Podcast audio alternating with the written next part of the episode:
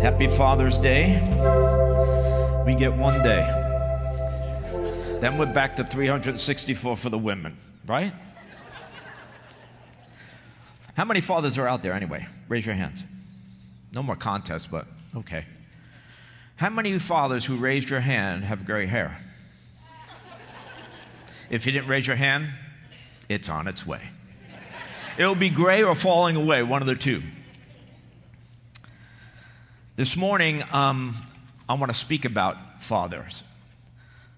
And um, I've been a father for quite a number of years. For, I think, this year will be 44 years. I'm old.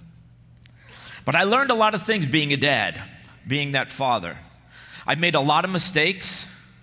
And one of the things I learned over all the years raising my kids is that when I try to force or try to teach them because I know what they were doing might have been wrong, there was always rebellion. Got it? Right? And the thing is that I found out after a while that I had to come to a point realizing that I'm unable to change my kids. I'm unable to do it. And God had to show me, especially with the guys that my daughters were dating that, that came close to guns and things. The one thing I did remember, though, is that when I prayed and I said, Lord, I am unable, when I actually got to the point of saying, I can't do what I need to do that my daughters would change. And I relinquished this whole thing to the Lord. And the Lord began to show me, He says, I love your kids more than you do. You need to trust me.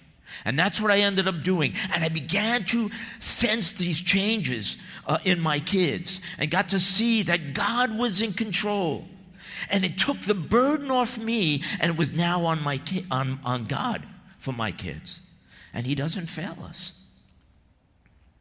Raising kids are no easy task.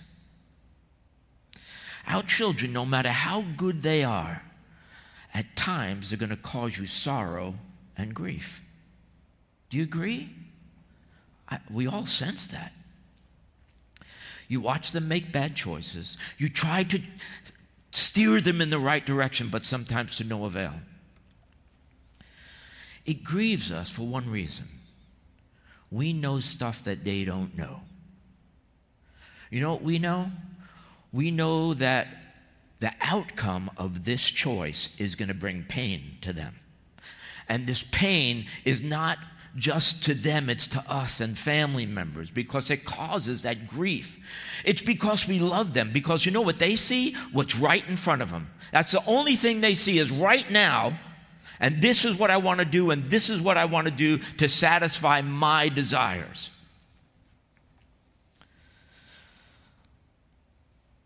That thing that's just in front of them has caused them to do this. How do we know this? Because we did the same things. I've done stupid things in my life and I realized that it caused me pain and I had I reaped the ramifications of my stupid decision. And I don't want my kids to do that very thing. Here lies the problem. There is a lack of respect of authority us being fathers and even mothers. I'll throw you in today for no extra charge. So you there is this lack of respect because they think they know better than you. They think at times that you don't know anything because they have a better way of doing things. But God's word says, honor your mother and your father, for you will have a long life. That's a pretty good promise. Respect, esteem, and obedience is what we want as fathers and mothers. You see, the reason why we feel this way is because we love them. I love my daughters. I would do anything for them. But the thing is, is that when we come to the point of realizing that God is in control, that helps out immensely. I say all this to say this one thing. I don't want to teach us today how to be good fathers, but I want to talk about how Heavenly Father. This is the thing that's most important. Most important for this life that we are living here. You see, our relationship to our Father, we have to get to the point of realizing He knows everything, He doesn't make mistakes, and that's why we need to listen to Him. He knows so much more than we know as fathers. Because, you know, we see the outcome, kind of what's going to happen. But he sees so intently that he knows exactly the pain it's going to cause that we don't see as fathers and mothers.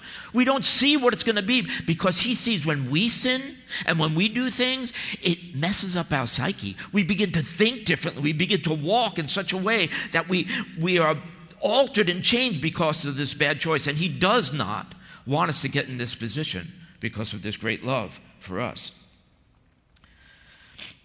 He knows the beginning and He knows the end. And that's why we need to trust Him. I want to illustrate this today because I want to show us how we can live a victorious life and an overcoming life. Because without this thing that I'm going to share today, we will stumble and fall. I'm going to go back to the Old Testament. Most of you know me. I love the Old Testament because I like stories and I'm simple and I like to understand things. So if I hear a story, it makes them real to me. The children of Israel, we know, were slaves in Egypt. And they cried out to God, and God heard their cry. And we know how He delivered them. He delivered them by these 10 plagues. And I'm not going to go into them. But He had to use this to illustrate to them. Because the very first thing that God does, He needs you to see what He has done for us. God reveals Himself in this way he shows that there's a distinction between Israel and Egypt. It is like us. There's a distinction because those who are called and chosen are different than those who are not. If you have come to faith in the Lord Jesus Christ, you, many are called, but few are chosen. If you come to faith in the Lord Jesus Christ, you are chosen of God. Things change. You are no longer part of this world. None of the plagues, not one of the plagues, touched the children of Israel. They lived in Goshen, they looked on from a distance and saw everything from the water turning to blood to the death of the firstborn of the Egyptians, the firstborn of their children, the firstborn of the cattle and the sheep. They were all killed. They saw all that and they came into this place of where they seen God. They were eyewitnesses to what God had done. God had to show them something. He had to show them that you are different. You belong to me. I have chosen you. And I treat you differently. There's this distinction that we need to see. Now, listen to what it says here.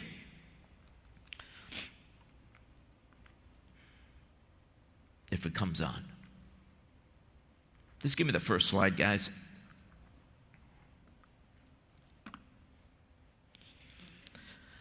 But not even a dog will threaten any of the sons of Israel, nor anything from the person to an animal, so that you may learn, listen what it says here, how the Lord distinguishes you between Egypt and Israel. That is what God did. He had to reveal himself that he says, You can see what I'm doing. So when they come through and they come through the Red Sea, now they are free. And you know where they come to? It's amazing. They come to a place called Rephidim. Rephidim means rest. They no longer have to get up and be slaves to Pharaoh. They no longer have to set their alarm clock to come and work as slaves in Egypt. They were set free. They come into this place of Rephidim.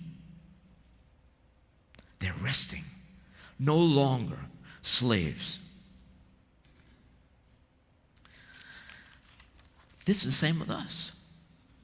There comes a time when God opens our eyes to see that we are sinners, that we are slaves. Before you've come to know the Lord Jesus Christ, you were a slave to the enemy, Satan.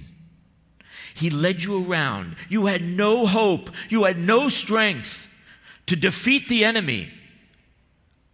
And he comes in and he shows you that you were a sinner and you need to be relieved, relieved from this being a slave to the enemy. And then he opens our eyes to the gospel. And we see that he sent his son to pay the penalty for our sins. He gives us even the faith to believe. And we come into Rephidim. We come into rest. No longer having to be led around by the enemy. You are set free. We are free. We are new creation in Christ Jesus. We are a slave to the Lord. We're a bondservant. A bondservant is one who comes to the Lord and says, Even though the time of my serving you has ended, I want to stay with you because you treat me so well. I will be a bondservant of the Lord Jesus Christ. And when you come into that, you want to be part of Him. You want to be led by Him and not by the enemy anymore. They come now from Rephidim. They're going to come to a place of the wilderness of Sinai. You see, God has to show them something else about Him. He has to show them who He is. Right before Moses receives the Ten Commandments and he comes up to Mount Sinai, he comes to this place and he speaks to the children of Israel. Moses speaks to him. Could I have the next slide? You yourselves have seen what I did to the Egyptians and how I carried you on eagle's wings and brought you to myself. The next slide. Now then, if you indeed will obey my voice and keep my covenant, then you shall be my own possession. You know what that means? A special treasure among all the peoples of the earth because the earth is mine. Everything that God has and all that He created, because you were chosen of God, you are a special treasure. Out of everything He created, all the planets, the stars, and everything, but you are a special treasure to God. Change the slide. And you shall be a kingdom of priests and a holy nation. These are the words which you shall speak to the children of Israel. You know how the people responded? All that the Lord said we will do. Because they're set free. And now they can they want to do what God wants them to do. Now they're on Mount Sinai, and God, is going to deliver the Ten Commandments to Moses. But he has to reveal himself to them. And he says, Consecrate yourselves tomorrow. And this is what this next scripture says. So it came about on the third day when it was morning that there, were, there was thunder and lightning and flashes and a thick cloud over the mountain and a very loud trumpet sound said all the people who were in the camp trembled. And Moses brought the people out of the camp to meet God. You see, they saw what God had done. They saw all the plagues that were on the children of Egypt but they don't really know God. They haven't seen God, so God is bringing them to the mountain. He says, Guess what? Today you're going to meet him. This is how God is going to show you himself. And all the people were watching and hearing the thunder and the lightning flashes and the sound of the trumpet, and the mountain was smoking. And when the people saw it, they trembled and stood at a distance. Then they said to Moses, Listen to these words Speak to us yourself and we will listen. But do not have God speak to us or we will die. I, want to, I don't know if we can actually fathom this. That you stand at the foot of a mountain and it's full of smoke and full of fire, and the mountain itself is trembling. And these people are seeing it, that they're so afraid that they only want Moses to speak. It says here in Exodus 20, 18 and 19, it says that the people watching, that word watching, you know what it is? They perceived. You know what perceived means? They experienced God.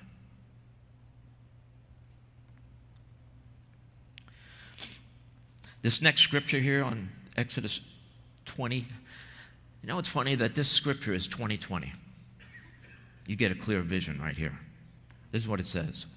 Do not be afraid, for God has come in order to test you. That word test means it's the word assay. It's the thing that they use to test metal, to see what the metal is made out of. It's the same thing. God is wanting to see these people and what they're made of. Because before he says, anything you say, we will do. But he says, do not be afraid, for God has come to test you in order that the fear of him may remain with you so that you may not sin.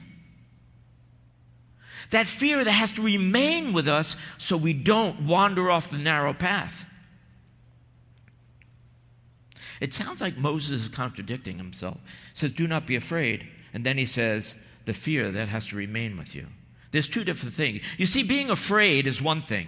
Afraid means this um, tormenting fear because of guilt or danger. That's afraid. The only people who need to be afraid is when the end comes and you do not belong as one of the chosen. I'd be afraid. But if you've come to know the Lord, He says, this fear that remains speaks of an attitude of reverence and honor that leads to respect and obedience. You see, this fear, we ha- see the word fear and it has a negative thing in our head. Fear means no good. I don't, want, I don't want to be fearful. God is saying, yes, you do. You need to be afraid of me, a fear of me, not afraid of me, but a fear of me. This reverence and awe of who He is. And these people are seeing the mountain is on fire. And the people are shaking and trembling. That is what God wants you to be, in one sense, to be in awe of His wonder and how good He is. You know, when Noah was going to build the ark in Hebrews in the 11th chapter, in the 7th verse, you know what he says? By faith, Noah God warned them of things not seen, and listen, and in reverence, he prepared an ark for the salvation of his family. That reverence is fear. He feared God because he respected him and knew who he was. He knew that he said, Yes, something is coming that you didn't see yet. And with reverence, he obeyed God and prepared the ark for the salvation of his family. When Abraham was going to slay his son because he was going to obey God, and when he was ready to slay his son, and his hand was up in the air to sacrifice his son, the angel of the Lord said, Abraham, Abraham, do not harm your son, do anything to him, for now I know that you fear God.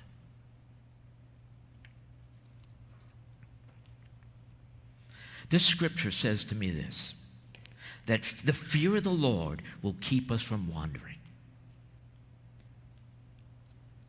There's one thing we see that the Lord, we see him as this loving Savior and the one who takes care of us. And he comes and shows us the gospel. And we see this everlasting love, this love that goes forever and ever. But we miss something.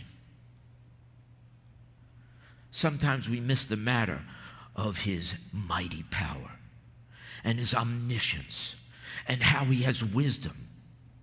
And most of all, he is holy. He is different. He is uncommon. He is holy. And because we belong to Him and we don't see those things and we sin, God cannot tolerate sin in His children. And that's when we get disciplined. Why does He discipline us? He says in God's Word that He disciplines those He loves. He does not want to see you suffer, does not want to see you go through the pain. He wants you to be obedient, but you have to see that He is holy. He is the same God on Mount Sinai. Today, He is the same God. He is the same holy God with power, and we need to have reverence and awe when we think of Him and see Him. It is so important. Do we fear God? God wants this fear to remain in us. This is a great story. In Isaiah, in the sixth chapter, it says, In the, in the year that King Uzziah died, Isaiah gets his vision of God. Now, Isaiah is a prophet of God. He knows God intimately. He is God's mouthpiece, and he speaks his word to all the people. But he comes to this point, he gets this vision, and Isaiah, listen what it says here. He sees the Lord seated upon the throne, high and lifted up, and his robe fills, and the train of his robe fills the temple. The seraphim are crying out, Holy, holy, holy is the Lord. And the foundation of the threshold trembled at the voice of him who called, and the temple was filled with smoke. Listen what Isaiah says when we get this scripture up here. Then I said, Woe is me, for I am ruined, because I am a man of unclean lips, and I live among people with unclean lips, for my eyes have seen the Lord. He is someone who knew the Lord. But what happens is when God brings this fresh revelation of who He is, it changes you. You know why? Because you see you for who you are. because you see God for who He is. See, God, he's seen God in his holiness, in the high and lifted up and seated upon the throne. And then he's seen himself. Woe is me, for I am ruined. I am undone. But this fresh revelation is something we need. In order to live this life and walk this walk that we are walking, it comes down to seeing God fresh and new. Even though we know the Lord, we need to have this fresh revelation of God. Listen to this guy, Matthew Henry says this thing about that scripture. My eyes have seen the King, the Lord of hosts. He saw God's sovereignty to be incontestable. He is the King, and his power is irresistible. He is the Lord of hosts. These are comfortable truths to God's people, and yet they ought to strike an awe upon us. A be- listen to this last line. A believing sight of God's glorious majesty should affect us all with reverence and godly fear.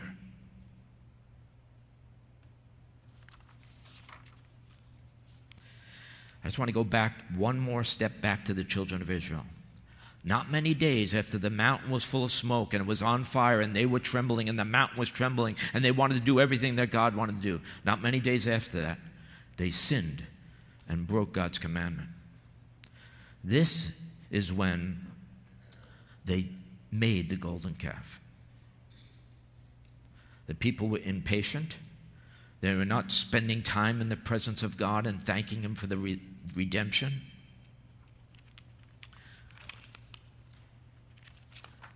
And Aaron, the brother of Moses, says, Behold, when he points to the golden calf, behold the God who delivered you from Egypt.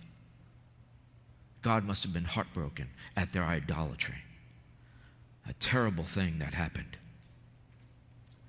This is written for our benefit. God's word is not just for the old, it's for everyone, even in the New Testament, about this. The same God and Father, remember what I said before, of then is now. He is still that holy God. If we don't have this fresh revelation of the Lord in our lives, we will sin.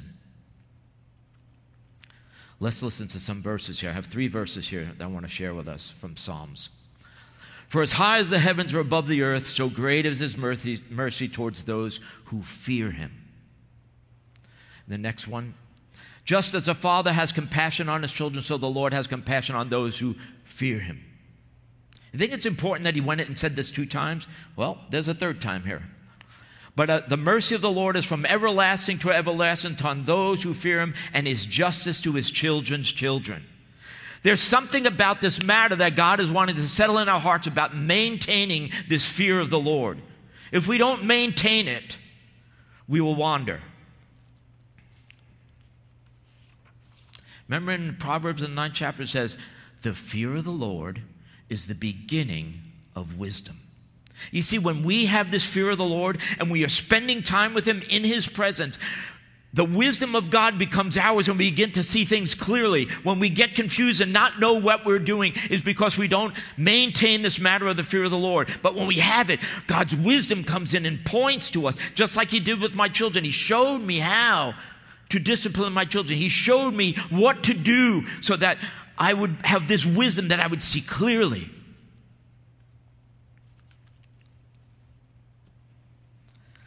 I want to show this thing about here's the million dollar question for us today How do we maintain this healthy fear of the Lord? I want to illustrate it by talking about David in the Bible. Now, with David, we talk about David and Bathsheba or David and Goliath, but today I want to talk about a story that happened with David. Saul was king, and David was not the king yet, but he was anointed to be king after Saul. And Saul would come in from the battle, and the women in the streets would say, Oh, Saul, you've killed your thousand, but David has killed his ten thousand. Boy, did that twist that cat up, man. He was so mad at David. At times, he would try to spear him and stick him to the wall. He hated David. He was jealous of him because everyone was seeing who David really was that God was with him and God was working in his life. And it comes down to this point where he meets up with Jonathan, Saul's son. And Jonathan says, I've talked to my dad. Guess what? He's coming to kill you. So he takes off and he goes to this town called Nob. And in this town of Nob, he comes to meet the priest, Ahimelech. And he comes to him and says, Hey, I need some bread for me and my men. He says, I don't have any bread except for the showbread that's in the temple, but I can, I can give it to you because as long as your men and you are clean, you can take the showbread and you can have it. I'll replace it with new bread, fresh bread. He says, Well, do you have a sword or, or a spear that I can take? He says, Well, I have the sword of Goliath who you slain. It's in, behind the ephod wrapped in a cloth. So he takes the, the bread for his men and takes the sword of Goliath but all this time, as he's talking to Ahimelech, Saul's chief shepherd was there. His name was Doeg the Edomite. And when he heard all this stuff, guess what? He ratted out David to Saul. In my life, I say, snitches get stitches and end up in ditches. so he goes and he tells Saul all the stuff of where David is going to be. So he goes out after David. And he comes with these 3,000 men to get one guy. And he comes to this cave to relieve himself, not knowing that David's in the back of the cave. And while David is in the back of the cave, his, one of his guys with him says, God has given you Saul. You can take care of your enemy. This is a time. And David, because he had a heart for God and he feared the Lord, he said, Far be it from me that I should touch the Lord's anointed. And he goes and cuts the hem off of his garment without Saul knowing it and calls out to Saul later on. He says, I was there. I could have killed you, but you were God's anointed. And he said, David, you, my son, he calls him. What a little liar. He says, Oh, I would, would have did differently. I would have killed you if it was me. So he goes off. And not much longer after that, he goes back out for David once again. This time he brings these 3,000 men and he goes to bed at night before he's going to get David. And he sleeps with the 3,000 men all laying around him. And he's in the middle of 3,000 men. And he puts the spear at his head and a jug of water by Saul's head, and that's where it was one of his guys said the same thing again. This is it. Time to kill Saul. He's your enemy. And he said the same exact thing. Far be it from me that I should touch the Lord's anointed. But the thing that he said after that, he says, if God wants him dead, God will take care of it. He may be killed in a battle, he may just die, or I will kill him. That's what God's doing. So they go into the camp. David gets the spear and the jug of water and walks out. You know what the greatest part of the story is? It says that the Lord had caused a deep sleep to fall on all the 3,001 people. Why did God do that? Because in God's word it says, if you honor God, God will honor you. We have to honor him, respect him, be in awe of him. This is where this psalm came back as Psalm 27, and it speaks about this. The Lord is my light and my salvation. Do you see what it says here? He is my light and my salvation. God saves us as individuals. He has to be your God and your salvation. It can't be because you grew up in a Christian home that now you think that He's your God and your light. It's not the, tr- the case. But David speaks the truth here. You are my light and my salvation. Do you notice that he doesn't say he gives you light? He says, no, he is my light. God lives inside of us because we are chosen. And this light that he gives us opens up our eyes to see him in a clear way. And not only that, he is my salvation. All that he did with through the with Edomite, that Doeg the Edomite, he came and took care of him because he was his salvation. He says, Whom shall I fear? The Lord is the defense of my life, and whom shall I dread? You know what that word means? He says, He is the strength of my life. Whom shall I dread? Next scripture. When evildoers come upon me to devour my flesh, my adversaries and my enemies, they shall stumble and fall. The next scripture.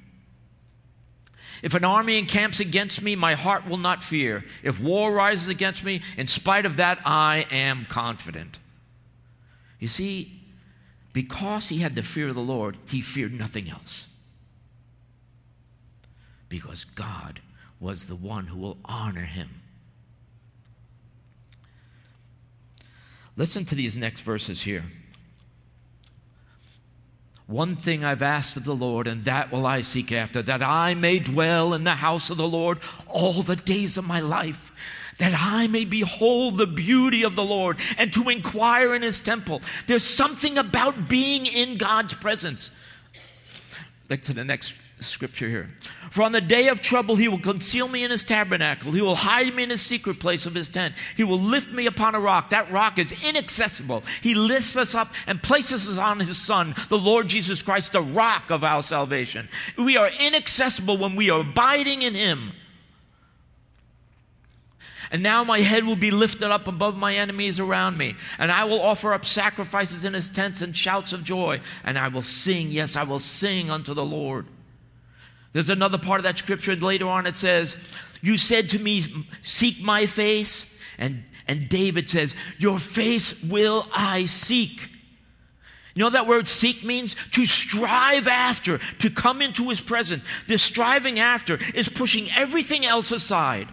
If there's sin in your life or these things in your life that get in the way of your relationship with the Lord Jesus Christ, you need to push it aside and you strive and you come to this place where God will begin to speak to you in ways that you've never heard before.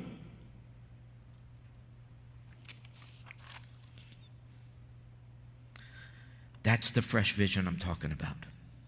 That's how you maintain that fear of the Lord. It is in His presence. All those verses, you know what it says? In his house, in his temple, in his tabernacle, in his tent.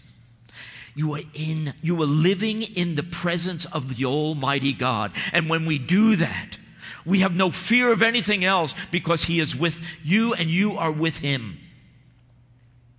I find in my own life that I, I yearn in the morning. I desire to get up in the morning and just come into His presence, just reading His Word. And it's something that God changes my life because now I have confidence when I come in that He's going to speak to me. Now, I'm not saying, I don't want to get to the point where your wife comes down to the hall and she sees under the door there's smoke coming out and she hears lightning and thunder. It's not that. It would be pretty great if it did. But what happens is that God speaks to us and He begins to teach us and show us things that we didn't know before. And you have this reverent awe of who He is. In closing, I want to say this. Listen to these words. The fear of the Lord leads to obedience. You have this reverent awe of God, and it leads to obedience. And then this obedience leads, leads you to experience the favor and the pleasure of God. You cannot know the favor of God unless you experience the fear of God. You remember in that movie, Chariots of Fire? His sister Jenny was upset that he was running and not going to China to go with the family to be missionaries there. And his sister was pretty upset that he wouldn't go. And he says, Jenny, come on, let's go outside for a walk. I want to tell you something. So he takes her outside. He says, Jenny, I've decided I'm going to go to China. And I want to be a missionary because God has called me to be a missionary in China. And she is ecstatic. He says, But one thing I have to tell you I got some more running to do. God didn't call me only to China, but He gave, gave me this gift of being fast. And He says, When I run, I feel His pleasure. Isn't that something? He was doing what God called him to do. And he ran and he says, Winning is honoring God because he gave me this gift. We are in that race, brothers and sisters. We are in this race. And if we are obedient, We will sense His pleasure because we're moving in the directions towards eternity. This life, as we see it on this planet now, is hard, especially what we're going through now with uh, all the economy and all that stuff. If we are not spending time with Him and experience the fear of the Lord, we will stumble and fall because we're going to lean on our own strength and we're not going to make it. We have to have this, maintaining the fear of the Lord. And in closing, I'll say this we can't live on past experiences all the time. Talk about things that God did to us three and four years ago. And, and we live on those experiences. God has so much more for us to experience, so much more that He wants to do for us. And we have to come into this place of being with Him, knowing that you and I cannot make right decisions apart from being in His presence. And this Alistair Begg says these words God the Father desires us to see our poverty in order that we might bow down in awe at the wonder of his provision. I want to say it one more time. God the Father desires to see our poverty. He wants us to see that we are in need. That we might bow down in awe at the wonder of his provision. This song that I used to sing when I was a kid, I'm not singing, so don't get nervous. but I love this song. We sang this so many times when I was a kid growing up. Not a kid, when I was I came to know the Lord when I was in my 20s. And this song speaks a lot what we're talking about today. It says, You are beautiful beyond description, too marvelous to, for words, too wonderful for comprehension, like nothing ever seen or heard. Who can fathom the depth of your wisdom or the depth of your love? You are beautiful beyond description, majesty enthroned above. This is what this says I stand, I stand in awe of you. I stand, I stand in awe of you. Holy God, to whom all praise is due, I stand in awe of you. We come to a place now where we know that it's important for us to maintain this fear of the Lord, and all it comes down to is this being in His presence. Desire to be with Him because He wants to show you things that you've never seen before.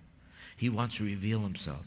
We're going to have all of eternity because He is so deep, so many facets of the Lord Jesus Christ, and we will know Him in a better way when we spend time in His presence.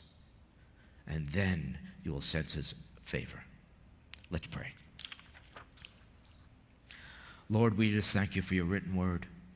We thank you, Lord, for all that you do for us, Lord. We don't only see your love and your care for us, Lord, but we see that you are mighty and powerful and that you are holy. And we want to be in your presence, Lord, so that we may know you deeper and better. So that, Lord, this life, this race that we are on, we will run in such a way that we will be the winner of that race, Lord. And it's only by your strength and in Christ's name we pray these things. Amen.